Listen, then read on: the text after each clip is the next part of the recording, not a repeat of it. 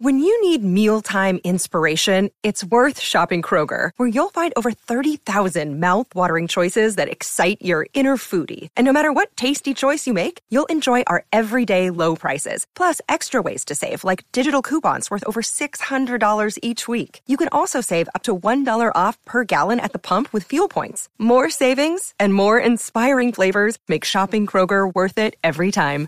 Kroger, fresh for everyone. Fuel restrictions apply. Another day is here, and you're ready for it. What to wear? Check. Breakfast, lunch, and dinner? Check. Planning for what's next and how to save for it? That's where Bank of America can help. For your financial to-dos, Bank of America has experts ready to help get you closer to your goals. Get started at one of our local financial centers or 24-7 in our mobile banking app. Find a location near you at bankofamerica.com slash talk to us. What would you like the power to do? Mobile banking requires downloading the app and is only available for select devices. Message and data rates may apply. Bank of America and a member FDIC. Think you know the Brooks Ghost? Think again. Introducing the all-new, better-than-ever Ghost 16. Now with nitrogen-infused cushioning for lightweight, supreme softness that feels good every step, every street, every single day. So go ahead, take your daily joyride in the all-new nitrogen-infused Ghost 16. It'll turn your everyday miles into everyday endorphins. Let's run there. Head to brooksrunning.com to learn more.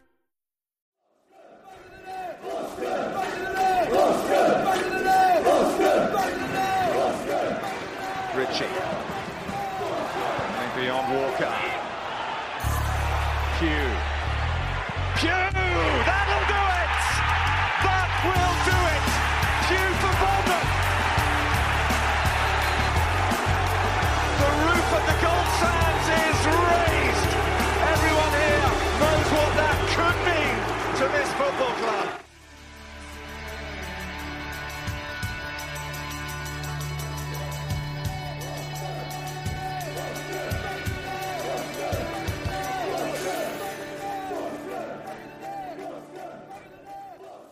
Welcome to episode two of Back of the Net, the AFC Bournemouth podcast with me, Sean Barker. And me, Sam Davis. Hey, thank you so much for all the positive responses to episode one. We've been knocked out by the number of listeners and all the messages of support. Yeah, thank you to you all, and uh, we're glad you're enjoying the show. So, we're all here, we are ready to kick off the next episode, and for today's show, as per Rule 7 of the Back of the Net manual, I am wearing the championship winning blue away shirt from last season, and that's in honour of the visit to our friends Watford this past weekend.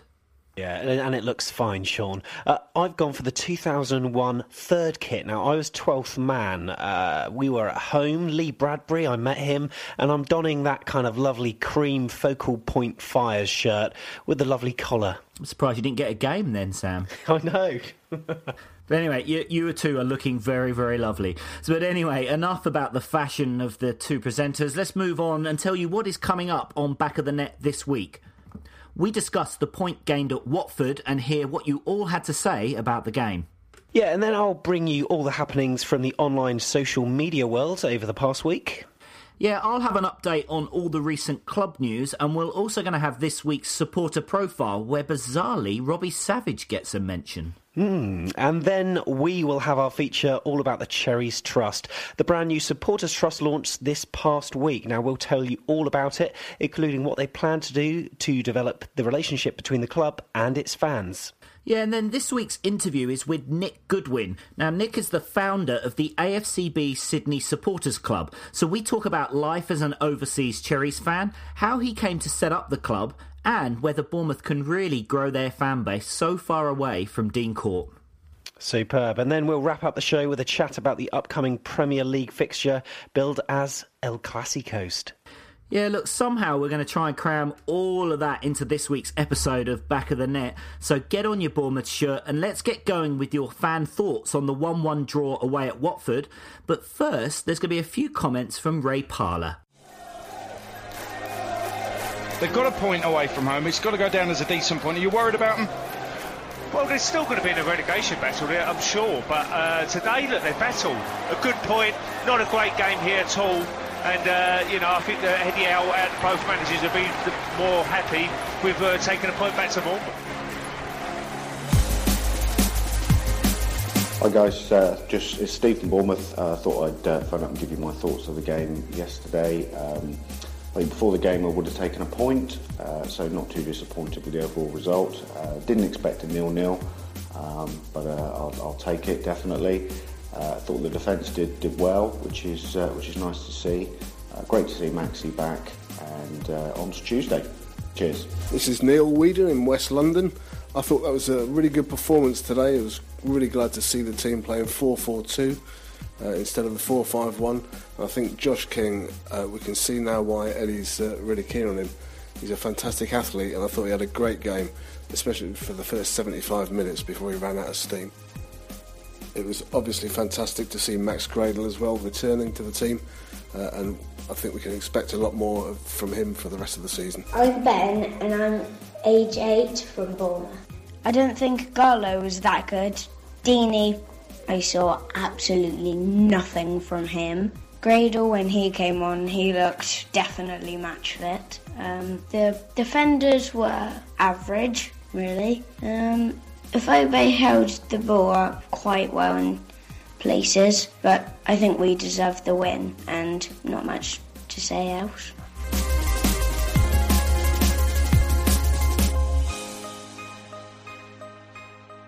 So, once again, some absolutely cracking opinions. And Ben, AJ, we really appreciate your views as well. We really need to get some younger people on the show, so that was fantastic. So, yeah, Watford and Bournemouth both missed good chances as the contest at Vicarage Road finished goalless. Hornet striker Odion Ighalo probably had the best of those opportunities when his header from eight yards sailed over the bar. He also fired over from 12 yards after that quick free kick. Artur Boruc saved very well there, but we had chances as well through Max Gradel, who came back. We didn't expect him to get a game, but he came on very early after the unfortunate junior Stanislas looks to have pulled his hamstring. But Sean, what did you make of the game? Yeah, well, as a game itself, put it this way, I, I, it wasn't quite a classic, was it? I actually watched I watched it live, and then I actually tried to watch it again that afternoon, and I must admit I got 40 minutes in, and I was like, oh, maybe I'll just skip to the highlights. But um, it was actually it was a pretty close battle, but I think I think we played really well. I think the intensity that we played under was really good. I think we were a little bit more aggressive in getting the ball forward, and and obviously we started with um, with two up top, which was something we haven't seen in a while. Yeah, there were rumours uh, floating about online, and Eddie Howe maybe suggested it, but uh, I was actually really pleased to, um, you know, play 4-4-2. Uh, we really recently have been sort of lacking a bit of attacking potency, so I was um, I was chuffed to bits, uh, you know, to see the two strikers and. Uh, yeah, King, I thought, did very well throughout the whole game. Now, um, he then got moved out onto the right towards the end of the game because, because of course, Afobe came off. Murray went up front, but he's such an effective player wherever he plays at the moment. He's um, he's done really well for us. He he's just come on so much, has he? I, I, I often think about there was a post on the Vitals forum where I think somebody had put was he the worst player ever to wear a Bournemouth shirt? Wow, and wow. I think we can all remember Mark Watson, so the, the answer is that always going to be no. yeah. but, but either way, I mean, I've just been so impressed with his the way that he's been playing. I think um, the, for me, the major points of the game one was the clean sheet. I think the, the save by Boruc right in that first minute and a half was was brilliant, and I think the way that Cookie and Frano held held the two two pretty lethal strikers. I mean, the stat was is that the two of them, Deeney and Ighalo, have scored all but seven of Watford's goals this year. So to keep them quiet. I think was a massive plus, especially after the last game where some people were talking about Distin and, and Elphick. So I think that was really, really impressive. And then obviously, I guess the big key moment really was that when it was 20 minutes in when Stanislas went down injured, and we all wondered is it too early for Gradel? You know, are we going to see him this soon? But uh, watching him, mate, it's like for me, it was like he's never left us. Yeah, it was. It was really strange one actually because we've um, obviously seven days ago on the last podcast we were talking about how much Juan Iturbe just depressed us, and so why wasn't he picked? Because Max Gradel came in, uh, he performed amazingly well, but a lot of people on Twitter were saying, how come it wasn't Juan Iturbe? Um, but fully justified, though, wasn't it? Max Gradel putting an absolute blinder. Could have won it for us a couple of times. Um, there was that header from the Josh King cross. Um, and again, there was a, a sort of moment uh, about 75 minutes in where he managed to sort of turn, drag the ball back, and then had a shot sort of on the volley. And once again, you know, Gomes seemed to be our nemesis. Yeah, he did. It was just, you know, Gradel was just so positive on the ball, which I think was the biggest thing. Every time he got it, he looked to hurt Watford, you know, and it gave us the pace and it gave us a bit more of a direction, I think. Um, which so I definitely, you know, that is such a plus. It's like we've had a new February transfer window, as far as I'm concerned, and we've just gone and signed one of the best players we could have bought. Like him coming back is such a big boost for us. But I think generally across the park, um, interesting about Afobe. Some comments around Afobe. Obviously, he didn't really have any goal scoring opportunities. Um, for some reason, it's two weeks in the row now. Pretty much our best goal scoring opportunities keep falling to Dan Gosling. And obviously, yeah. we had last week we had that that header, and then this week I don't know whether when the ball came, kind of flicked off, and whether he was trying to control it or I don't know, but. Mm.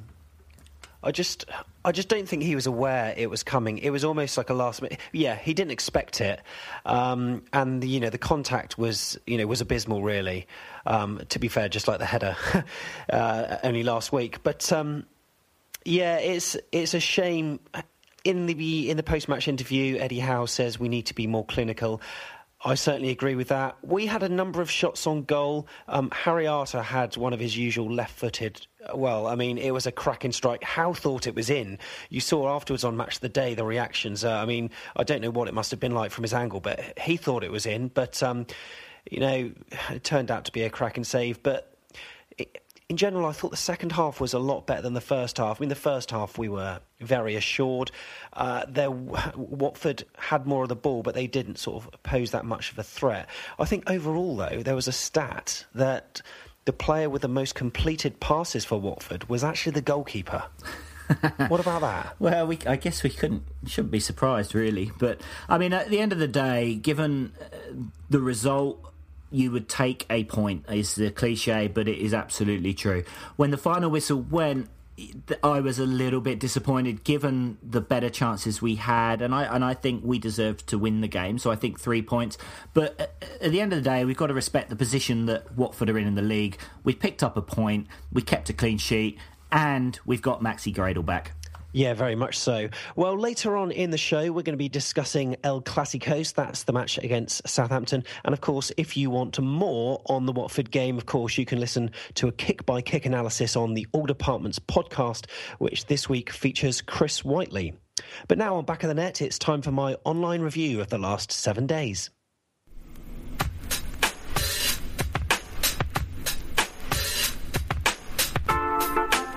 So, after the sort of disappointment at home to Everton last week, the online world of AFC Bournemouth was mainly focusing on the build up to the weekend's match against Watford. The rivalry which we have with the Hornets is somewhat baffling, and in my mind, surely it's only down to the bitter resentment they feel after losing the title with the last kick of their game at Vicarage Road. We've often had close games with the side in yellow, and they've provided a lot of talking points, sending us off, horrible tackles, gifted goals, and much more besides. However, this season, it's got to be said that our Hertfordshire counterparts have had a tremendous season, and at one point, it even felt like there was even a mutual respect between the two sets of supporters. Now, whilst it was always expected that tensions would get that little bit more talk closer to match day, there was a frankly bizarre article in the week penned by WD Sport, some sports publication, which seemed to stir this rivalry once more. It said that a vacancy has arose for a new foe, one the fans can get their teeth stuck into at least twice a season. Indeed, Watford season ticket holder Stephen Baldwin said, We don't play Luton anymore, so we need to dislike someone on a comparable level to us. Apparently, though, according to the article, this rivalry actually started a lot earlier than expected, unbeknown to us, apparently in 2013. Now, according to them, it's because Bournemouth are a bunch of diving cheats and get penalties all the time. Just like that penalty, of course, we got on Saturday when their defender blatantly handballed it. Not. However, when it came to the game itself, well, there was a fair amount to get agitated about, starting with the matchday programme, where the editor thought it was right to print an illustration of a cartoon Eunan O'Kane having his ankle as good as broken in that game on Sky where we won 2 0. However, the creator of the image was very quick to apologise. Alex Bennett, an illustrator, very good one at that, said, Apologies to AFCB for the O'Kane cartoon in the programme. No offence intended, just a simple misjudgment. Good luck for the rest of the season. Well done, Alex. It's a shame officials from your club can't do the same. And Neil Meldrum, the Echo deputy editor, said the same thing.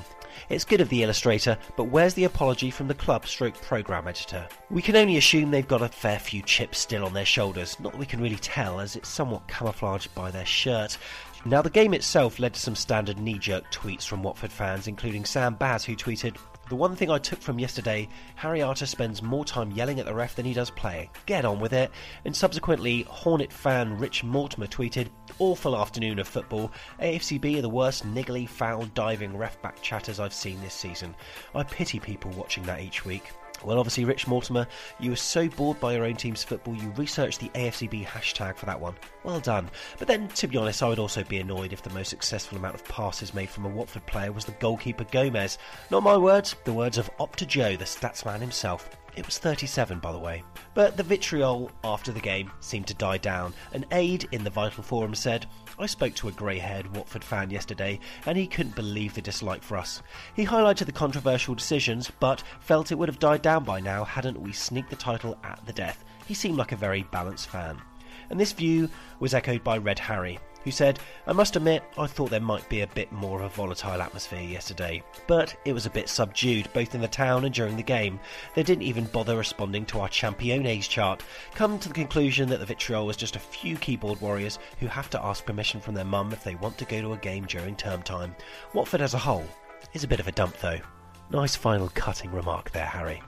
Okay, well enough. Let's finally put this to bed and move on. Right, now, where's the button for the next bit of music? I think it's this one. Well, can Sheffield Wednesday get an equaliser? Maguire tosses the ball in. Nuhiu on the stretch. Here's Mello. Lifts the ball high. Deeney is there defending the edge of the six-yard box. Danger still not cleared. Wednesday. Nuhiu's there. Yes! And Wednesday have equalised. The Wednesday fans behind the goal go absolutely bananas. And that could be a real game changer.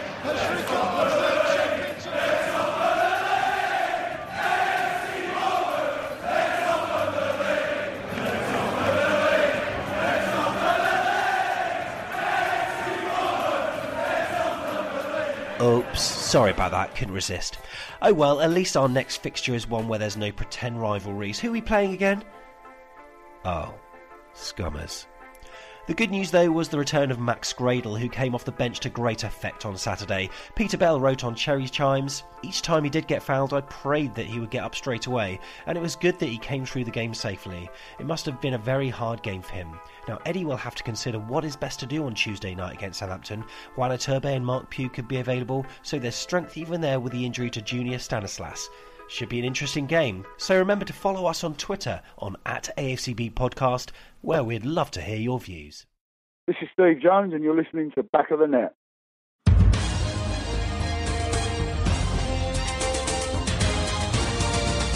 AFCB Club News. Junior Stanislas could be out of action for a while. Stanislas, one of the standout players of this season, looks set to have a lengthy spell on the sideline after pulling up sharply in the game against Watford with a hamstring injury. Eddie Howe told the media during his post match press conference that it is a real blow and he will have a scan to assess the extent of the injury. Fingers crossed it won't be too long until we see number 19 back on the park in the red and black. Charlie Daniels signs new deal. After signing a new three and a half year contract, Daniels told Cherry's player that he feels privileged to have been offered the contract and he thinks it is important there is loyalty to those who have been doing well and to keep the nucleus together. In other Charlie Daniels news, Neil Perrott from the Bournemouth Echo tweeted following the Watford game that Roy Hodgson made a final check on AFCB's Charlie Daniels today before naming him in England squad for next month's friendlies. After this, a story appeared in the Daily Mirror also stating that Daniels is in line for what they called a shock call up. Unless you've actually watched Charlie Daniels play this year, in which case, not much of a shock. Future Cherries receive professional contracts. The future could well be bright for six young hopefuls who have been offered professional terms with the club. Ollie Harfield, Matt Neal, Keelan O'Connell, Callum Stanton, Sam Surridge and Matt Worthington have all been offered contracts having impressed during their time in the youth team as well as in appearances for Stephen Purchase's under 21 side. And Surridge certainly impressed our very own Sam during last week's back of the net feature on the youth team, scoring a hat trick in the 4 3 defeat by Portsmouth. Facebook group chip in to get new shirt for heart attack victim. Bournemouth fan Dave suffered a heart attack during the Stoke City home game, and during his medical support, the AFCB shirt he was wearing had to be cut off him. Jenna Dunham from the Cherry Girls Facebook group collected donations from fellow members and then posted a photo on the AFCB Loud and Proud Facebook group to show Jenna handing over a brand new replacement shirt to Dave. Reports are that he was recovering well and hopes to be back in the sands soon. Great work, ladies, and all the best to Dave.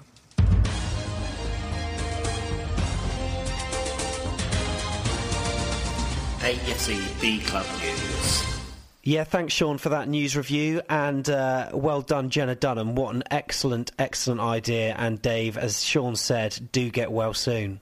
Yeah, that's good, isn't it? Good to see us good support around amongst our fellow Cherries fans.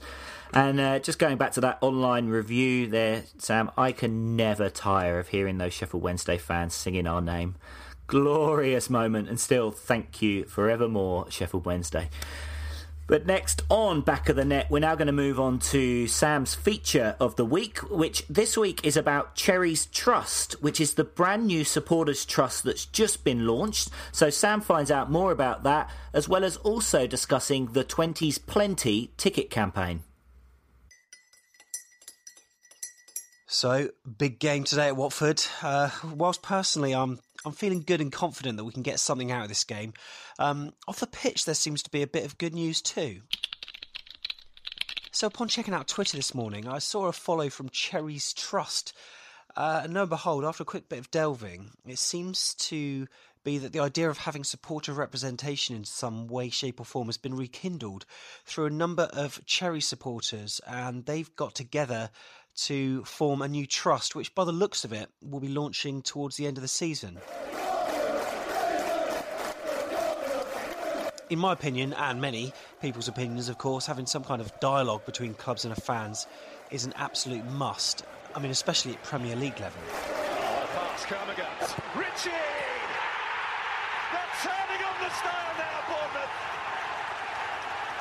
Matt Ritchie with a. Oh, what a goal that was. AFC Bournemouth, of course, we're a small club competing in the most watched football league in the world, and um, I think it's too easy for clubs to get consumed by the money merry-go-round of the Premier League. Fans want to be treated as supporters, not customers, so it's fantastic at this early stage in what will hopefully be a long Premier League stint that uh, the club seems to be open to the principle of the Cherries Trust. Now, of course, this uh, kind of scheme's been around previously via a few different names, uh, and they've all generally successfully worked with the club, and it sort of helped to create a closer bond between the fans and the club.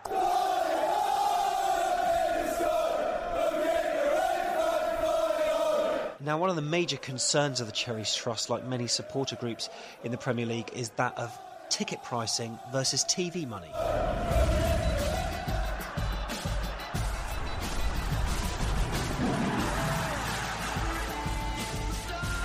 So, with the money gained from tickets being a drop in the ocean compared to the TV money that is received, there's really no excuse for these extortionate ticket prices. And even recently, as you've probably seen, the fan power at Anfield was evident, and they voted with their feet, refusing to back the club on their plan to introduce £77 matchday tickets. So we spoke to a few people before the game to see what they would realistically pay for an away day. Andy Clark, lifelong Cherries fan. Yeah, I guess I would pay up to 35 quid. Uh, you've got to take into account this TV malarkey. Yes, hello, sir. What's your name? I'm Ian from Ferndown. And what are your thoughts? Probably no more than £25 now that I'm retired. Um, yeah, £25. Hey, uh, yeah, my name's Joel Fabian, and um, yeah, it's a bit of a debate, this, isn't it? I think um, with the, the crazy TV cash coming in, I think 25 quid some some people are like campa- campaigning for 20 quid um, is is definitely fair for an away ticket but uh, you know that's just my point mm, so uh, i mean a few varied opinions there and even in many other brief conversations I've had with fans, 35 quid was generally the top whack. Um, but fans groups, however, have come together and decided that 20's plenty, agreeing the price of £20 that represents good value for money for the fans, as well as not being unreasonable to the clubs themselves. Now, this campaign is certainly gaining momentum, and on YouTube, fans of all clubs have come together to emphasise this common message. Over the past 25 years, money has poured into the beautiful game. Chairmen have benefited. Players have benefited. Agents have benefited. The only people who haven't benefited are the people who breathe life into the beautiful game. People like you and me, the fans. The fans. The fans. The fans. The fans. The fans. The fans. The fans. As a great man once said, football without fans is nothing. And if the current trend continues, football is set to price out even the most ardent of fans. That's why we support the Football Supporters Federation's call for a cap on away tickets. It's at £20. 20 is plenty. Join the weekend of action on the 3rd and 4th of October and make your voice heard. So, as you probably did see, at Vicarage Road at the weekend, the 20s Plenty banner was unveiled with the Cherries Trust address on it. And just to be clear, the campaign is for away tickets. 20 really is plenty when you have to consider all the other expenses of travelling to an away game as well fuel, food expenses, the lot. But uh, we spoke to Stu Bramley, he's one of the fans behind the scheme. There's been a lot of activity on Twitter over the weekend with uh, what seemed like a sort of soft launch of the Cherries Trust. Um, can you tell us a little more about it? Yeah, there's been a lot of comment online, on social media, on the forums for a long time about the lack of effective representative groups of supporters. Every time a mm. supporter issue comes up, in fact, whether it's loyalty points, safe standing, or ticket prices, we keep lamenting the fact that we don't have anyone to speak up for us. In my opinion, we've done ourselves yeah. a bit of a disservice in recent years by not being organised. It's pretty hard for us to criticise the club for not consulting widely when there's no organised groups to speak of through which they can consult the fans.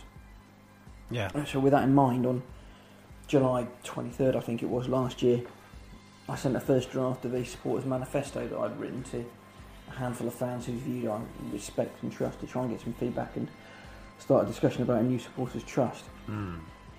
Uh, I gather you've sort of managed to have some some quite positive dialogue with some officials from the club. Yeah, we want to be able to go to the fans with a truly viable proposition.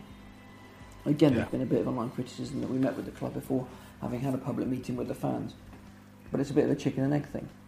Yeah. If it had been the other way round, then the first thing we'd have been asked would have been whether the club would recognise us and if they were willing to talk to us. Yeah. We wanted to be able to give answers to those questions, and it's really hard to answer them if we hadn't gone to the club and asked them in the first place. Okay. Most importantly, though, trust is going to be very important between all parties as we move forward. Yeah. We unanimously felt that it was the right thing to do, out of courtesy to the club as much as anything, to let them know of our plans and forewarn them of our intentions before anything became public. As a result, we've had one meeting with the club. It was very positive. Yeah. And all parties want to look forward now and not back. Lines of communication are open and we have a relationship, embryonic as it is, and that alone is a quantum leap forward from where we were. Hmm. Okay, so I mean, at the Watford game, the 20, the 20s Plenty banner was unveiled. Um, I presume this is just sort of one of many issues that with Supporters Direct the Trust is going to aim to tackle? Yeah, we support 20s Plenty and the wider yeah. issue of keeping football accessible to the whole community. But we're by no means coming together around the issue of ticketing alone. We'll go our own way on this as is appropriate for the circumstances of this club. We would not support walkouts at the Dean Court, like those seen at Liverpool, for example, as it would be massively counterproductive in the context of our embryonic relationship with the club board.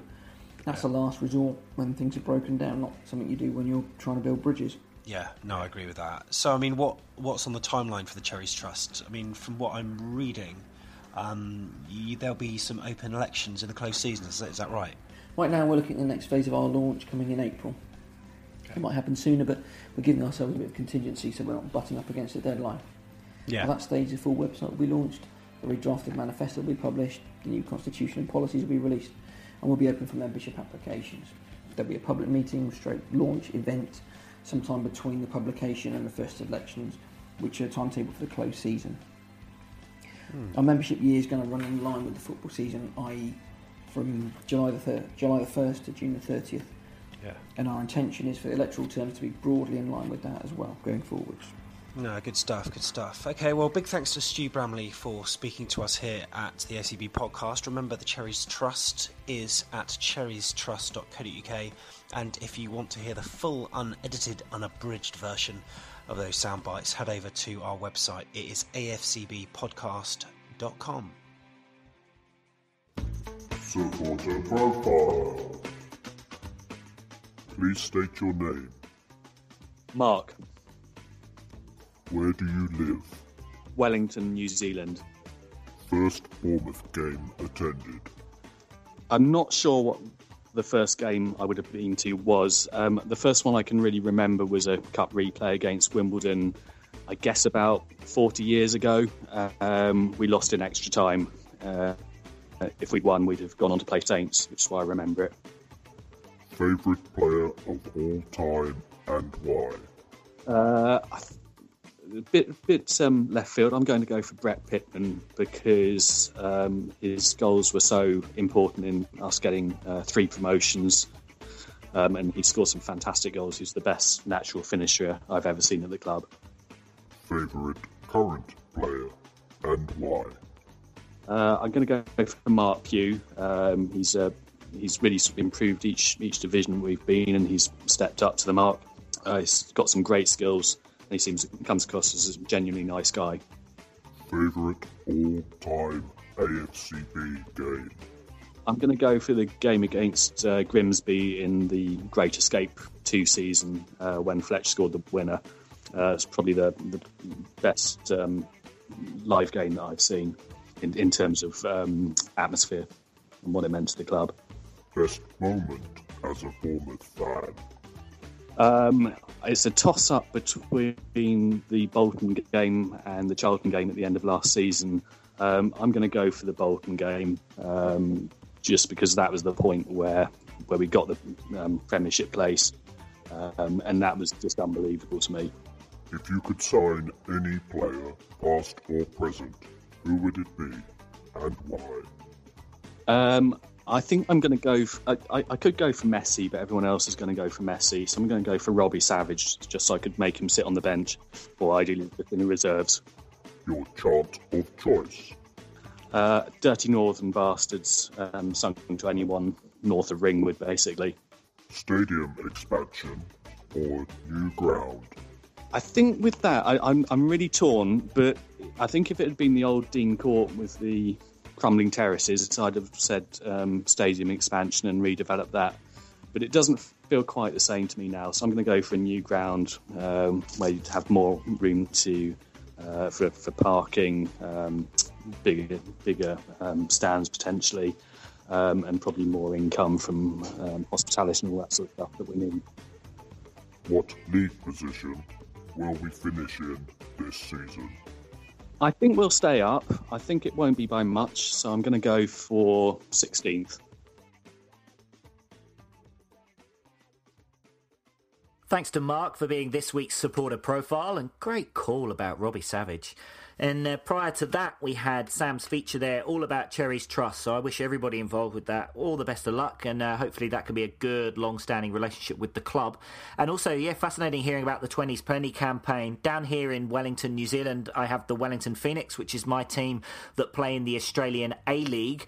And bearing in mind all the teams that come to travel to play us come from Australia, the clubs generally just give the away fans free tickets, so they don't have to pay. But then, you know, they have come across the water, uh, including my old mate Rob Frank, who I used to watch Bournemouth with for many years, who's now Sydney Red, and he supports the dirty Sydney Blues.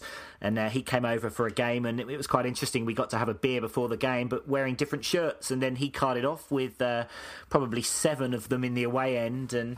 I tried to get the chant of you could have come on a kayak, you could have come on a kayak, but they just didn't get it. But never mind. in a kayak. Well, it's great to know that we've got global appeal here. It's not just Wimborne, Ringwood, and Ferndown like it was in the League Two days. We've got supporters all over the globe. Sean, he's in New Zealand, of course, and there are other supporters over the other side of the world too. Now, in this week's interview, Sean caught up with Nick Goodwin, who heads up the AFC Bournemouth Sydney Supporters Club. Hi, Nick, and welcome to Back of the Net. Thank you. Thanks for having me. No worries at all. So, um, Nick, we're just going to start off. When did you start supporting the club? Actually, it's quite funny um, how it all started because I'd lived in Spain for eight years prior to arriving in uh, in Poole, and um, three weeks um, upon arriving, I got an invite from a mate of mine to come along, not a ticket, but just to just to come outside Dean Court on the 5th of May 1990, and uh, I'm not sure if people remember dates that well, but that was the date of the Leeds invasion of Bournemouth, and um, yeah, and it all went from there. So. Uh, uh, that was uh, what started it all. And I thought it was a normal, normal for people to be rioting and running around stadiums outside England because that's all you saw in Spain. You know, um, apart from stadiums burning and and uh, all that sort of stuff. So um, so I thought that was normal behaviour. But, but um, that's how I started. That's how Bournemouth journey started for me. And then of course the next uh, the next fixture I went to was probably a Tuesday night in a cold and rainy evening against Scunthorpe United. So a big change there. Now, you you now live in Sydney. How long have you been in Australia? Australia for about uh, oh, let me see, 16, 17 years. Mm, yeah. So, uh, let me see. I can't remember what the last match, the Bournemouth match was, but uh, it was certainly before the Wembley outing against. Uh, uh, I was going to say Guiseley, but that was the FA Vase um, against uh, Grimsby. That's right.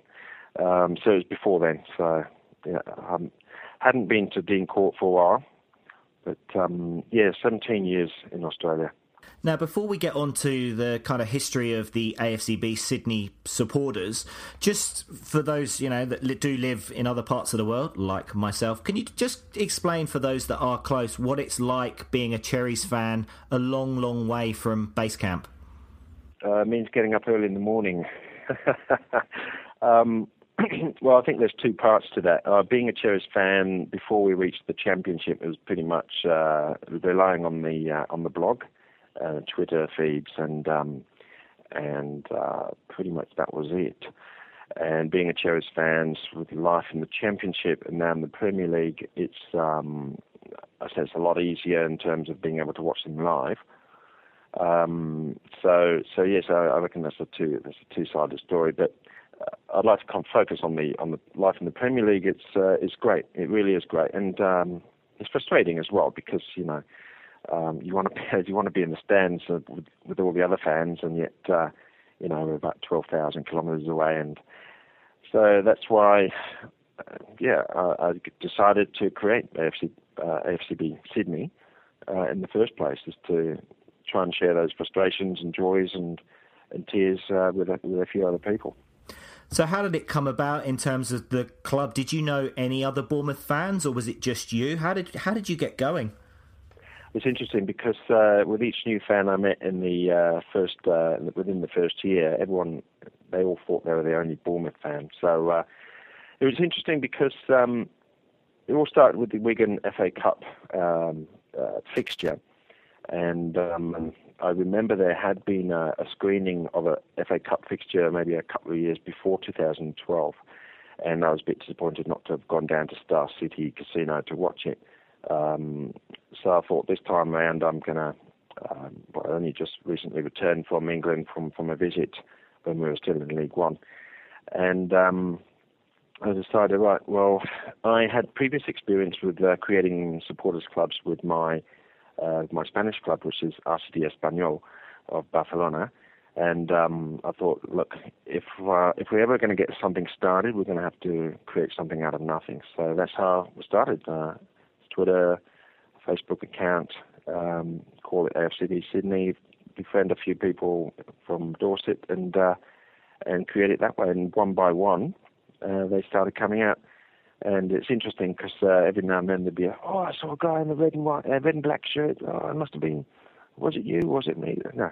So um, bit by bit, and I got to meet a few people, and I'd wear my uh, my red and black shirt f- for a Socceroos match, and uh, bumped into uh, Rob uh, Rob Plank, and uh, and so so I got to know a few people from the blog, and then just just grouping them together. So bit by bit, I remember our first uh, get together was uh, the Wigan me and uh, a guy called Kieran, who now uh, Kieran Davis that lives in back in uh, in England. It was just him and I uh, following the uh, the Wigan FA Cup match. on uh, Cherries player at a cafe in Wynyard. That's how we all started. So, yeah, different uh, different times, but uh, now uh, we're pretty much roughly about 40, 50 uh, uh, supporters in the Sydney area. So it's pretty good. And what does it entail? I mean, in terms of the club, is it it's focused predominantly around meeting up to watch the games now? I think so. That's definitely the uh, the the initial the initial um, drive was to try and gather uh, as many people as possible. Um, but with these things, these things always evolve. So you always look at what else can we do? What else can we can we uh, meet up the current? But how about getting a few more Aussie supporters on board? You know, and um, and uh, recently you, you, may have heard that we we helped set up the uh, AFCB Central Coast, which is for those viewers from England, it's about a 90-minute uh, drive north of Sydney uh, to the areas of Gosford and Wyong, Toukley the entrance. So it's um, it's a it's a beautiful area of, of New South Wales, and there we we created the um, co-created the, um, the Central Coast branch, and that that was a fantastic um, fantastic uh, event we had a couple of weeks ago up there. And this is where involvement with community comes in because then we find out a few more people, and then we raise money for charity, and then we involve local venues, um, and uh, basically, we established in Sydney a, a relation, good relationship with the Cheers Bar, uh, which is predominantly a Liverpool and Celtic bar. But um, you know, we've all got to start somewhere, and so it's not just meeting up; it's also about brand awareness in one sense. When you look at it from a marketing perspective, is is getting the Bournemouth brand out there and and um, and getting people involved and and you know charities and, and, and other people and venues. I mean, it's all in the big mix. And now you've got kind of two clubs. Are there plans to open more around the rest of Australia? Um, I'd love to love to see more. I mean, look, I tell you what, the um, the Facebook post that Bournemouth placed, um, uh, well, the link to the website, but it was on Facebook, generates a huge response. Uh, response uh, over 100 and something shares, um, 2,000 likes, and um, a, a, lot and a lot of comments, and um, to be honest, I, I, I can see a Perth club coming up this year, um, and Adelaide and Brisbane, uh, Gold Coast, uh, even Sunshine Coast, Melbourne.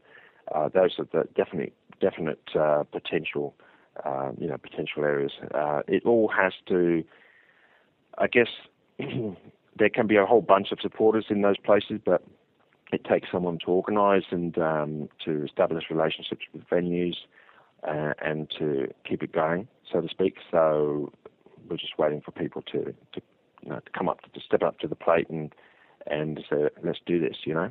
So um, there's the danger of actually trying to force the issue. So look, I think sooner or later there'll be there'll be four or five new AFC Bournemouth uh, supporters clubs in Australia. Whether that takes four months or four four years um, is up. Yes, we don't know, but um, I think there's definitely a, a big population of uh, Cherries fans here in Australia. So we just have to uncover them and uh, and and regroup them. So I think yeah, I think there will be there will be more supporters groups, whether we're involved or not. Um, that's um, you know um, that's you know we're here we're here to help. That's for sure. Any any guidance and any uh, advice, uh, we're, we're, happy to to provide that. So, let's hope the answer is yes, and um, and we'll have a few more soon. Hi, my name's Klaus Jorgensen, and you're listening to Back of the Net. Fantastic interview, Sean. Thought you came across really well there, and uh, it's fantastic to know that people are spreading the AFC Bournemouth word far and wide. Yeah, Nick's doing a really great job there in Australia. So if you are interested in getting involved in his groups, then on Twitter or Facebook it is at AFCB Sydney for Twitter or AFCB Sydney supporters, and you'll be able to find Nick and the crew. Uh, but he's also just recently set up on Twitter an account which is AFCB Australia, and the idea is just follow that and get in contact, and that's to try and help anyone else across Australia who wants to set up a group similar to Sydney. And of course, if you're across the ditch in New Zealand, just give me a buzz and we can hang out at my joint and watch the games. Superb. Well, we're nearly done on today's episode of Back of the Net. Now, if you're listening on the day that this came out, it's match day. So tonight, Southampton are visiting Dean Court. It's live on BT Sport in the UK. Now, Sean, I would ask you for a prediction, but mm, judging by what you said seven days ago, I'm not sure I will. It's going to be a. It's. I think it's going to be a tough game. I. Th- I've got a feeling it's going to be a goal fest. I'm going to go three two to to us, possibly even four three. I reckon it's going to be a classic.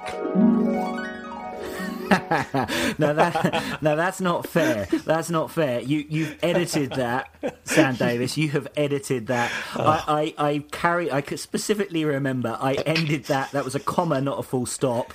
I said, but no doubt that means it will be nil nil. Thus, surely I got it absolutely right.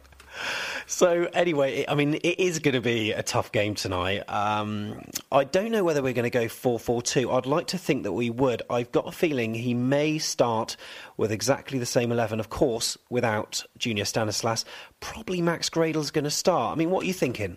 Well, I, I think based on Gradel, for me, I know they said they need to manage his time, but uh, I actually am going to go out. Here we go. Here's my prediction for this week. okay. I think we're actually going to revert to one up top again. I don't think we'll go 4 4 2, but I reckon we're going to start Gradel out on the left and we're going to start King out on the right with Afobe. And I think Gosling's going to come up back in to give us the three. Just, Hmm. I think, I think the back four and the goalkeeper pick themselves. I think we get those three, we keep them tight, and then we play with the three up the top. Which now we've got Gradel back, and now Iturbe starting to come into his own.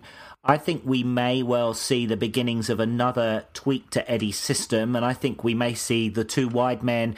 Imagine it was a Gradel and then King, or Gradel and Iturbe cutting in, going in mm. behind Afobe while we've still got the fullbacks pushing up. Have you got a tactical whiteboard in your bedroom? It sounds like you have. Oh, I totally. Yeah, no. I use the alphabets for my baby on the fridge and I move them into the positions. I love it. so, I mean, what's your prediction then, Sean? Oh, based on last week's, don't record me this time, okay? Uh, I reckon it's a it's a Tuesday night. It's under the lights. It's the El Clasicost. It's a two-one victory for the Cherries. I was going to say the same thing, but I'm going to be different and say 2 0. Now, of course, some of our listeners may be listening hungover on Wednesday. Maybe they've been celebrating all night, or maybe they haven't. Maybe they've been com- commiserating themselves. So you'll be looking forward now to the Newcastle game. Now that's going to be on Saturday. That's a long old trip, and I tell you what, we've done brilliant in terms of ticket sales for that. So a big applause to everyone who's I think nearly three thousand tickets. But Sean, your thoughts on that game? Yeah, I think that's going to be massive. Like having 3,000 is tremendous. So well done to everyone who's getting up all that way to watch that game. Yeah. Um, I think given these two games, if we can pick up four points over these next two games, I'd be pretty happy. But man, it would be great to go and smash the Toon there, wouldn't it? Mm, I'm thinking a 1 0 a 1 0 win. But we'd like to know your predictions as well. If you give us a tweet, we are at AFCB Podcast. And of course, if you haven't done it already, please, please, please like us on Facebook, facebook.com slash AFCB Podcast. Hi, this is Gary Chapman, the bloke who stands in the back of the North Stand shouting, Up the cherries! You're listening to Back of the Net. So thank you very much for downloading or listening online to Back of the Net, the AFC Bournemouth podcast. We really appreciate your support and uh, yeah, do hope you enjoy the show each and every week. Coming up, there's a couple of exciting things I can give you a little sneaky peek about. One is that it looks like we've got a couple of cracking ex-players lined up for some interview slots. So once I've got those confirmed and in the can, I will tell you more, but definitely worth checking out over the next week or so because we should have a couple of ex-stars popping in for a chat. And big, big news. This is like Willy Wonka and the Chocolate Factory with the golden tickets. Thanks to the shirt sponsors Mansion, we will be giving away two tickets to the AFC Bournemouth versus Swansea game on Saturday, the 12th of March. So if you're not already, we recommend that one, you follow us on Facebook, which is facebook.com forward slash AFCB podcast, or on Twitter, it's at AFCB podcast because we're going to be announcing the competition over the next week and how you can win, and that is two tickets to Bournemouth versus Swansea. Wow, and what a prize that is. Well, that's it for today's episode. Do remember to subscribe if you haven't already. This has been Back of the Net, the AFC Bournemouth podcast with Sean and Sam. We'll be back next week.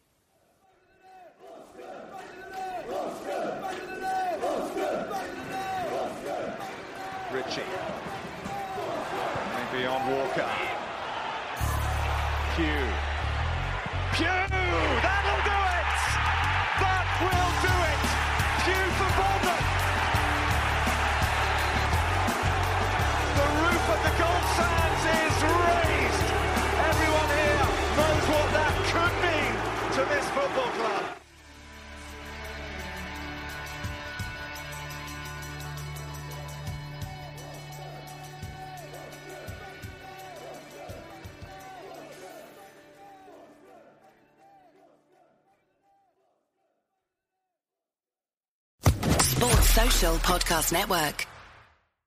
Lucky Land Casino asking people what's the weirdest place you've gotten lucky? Lucky? In line at the deli, I guess? Aha, in my dentist's office. More than once, actually. Do I have to say? Yes, you do. In the car before my kids' PTA meeting. Really? Yes. Excuse me, what's the weirdest place you've gotten lucky? I never win and tell. Well, there you have it. You can get lucky anywhere playing at LuckyLandSlots.com. Play for free right now. Are you feeling lucky? No purchase necessary. Void where prohibited by law. 18 plus. Terms and conditions apply. See website for details.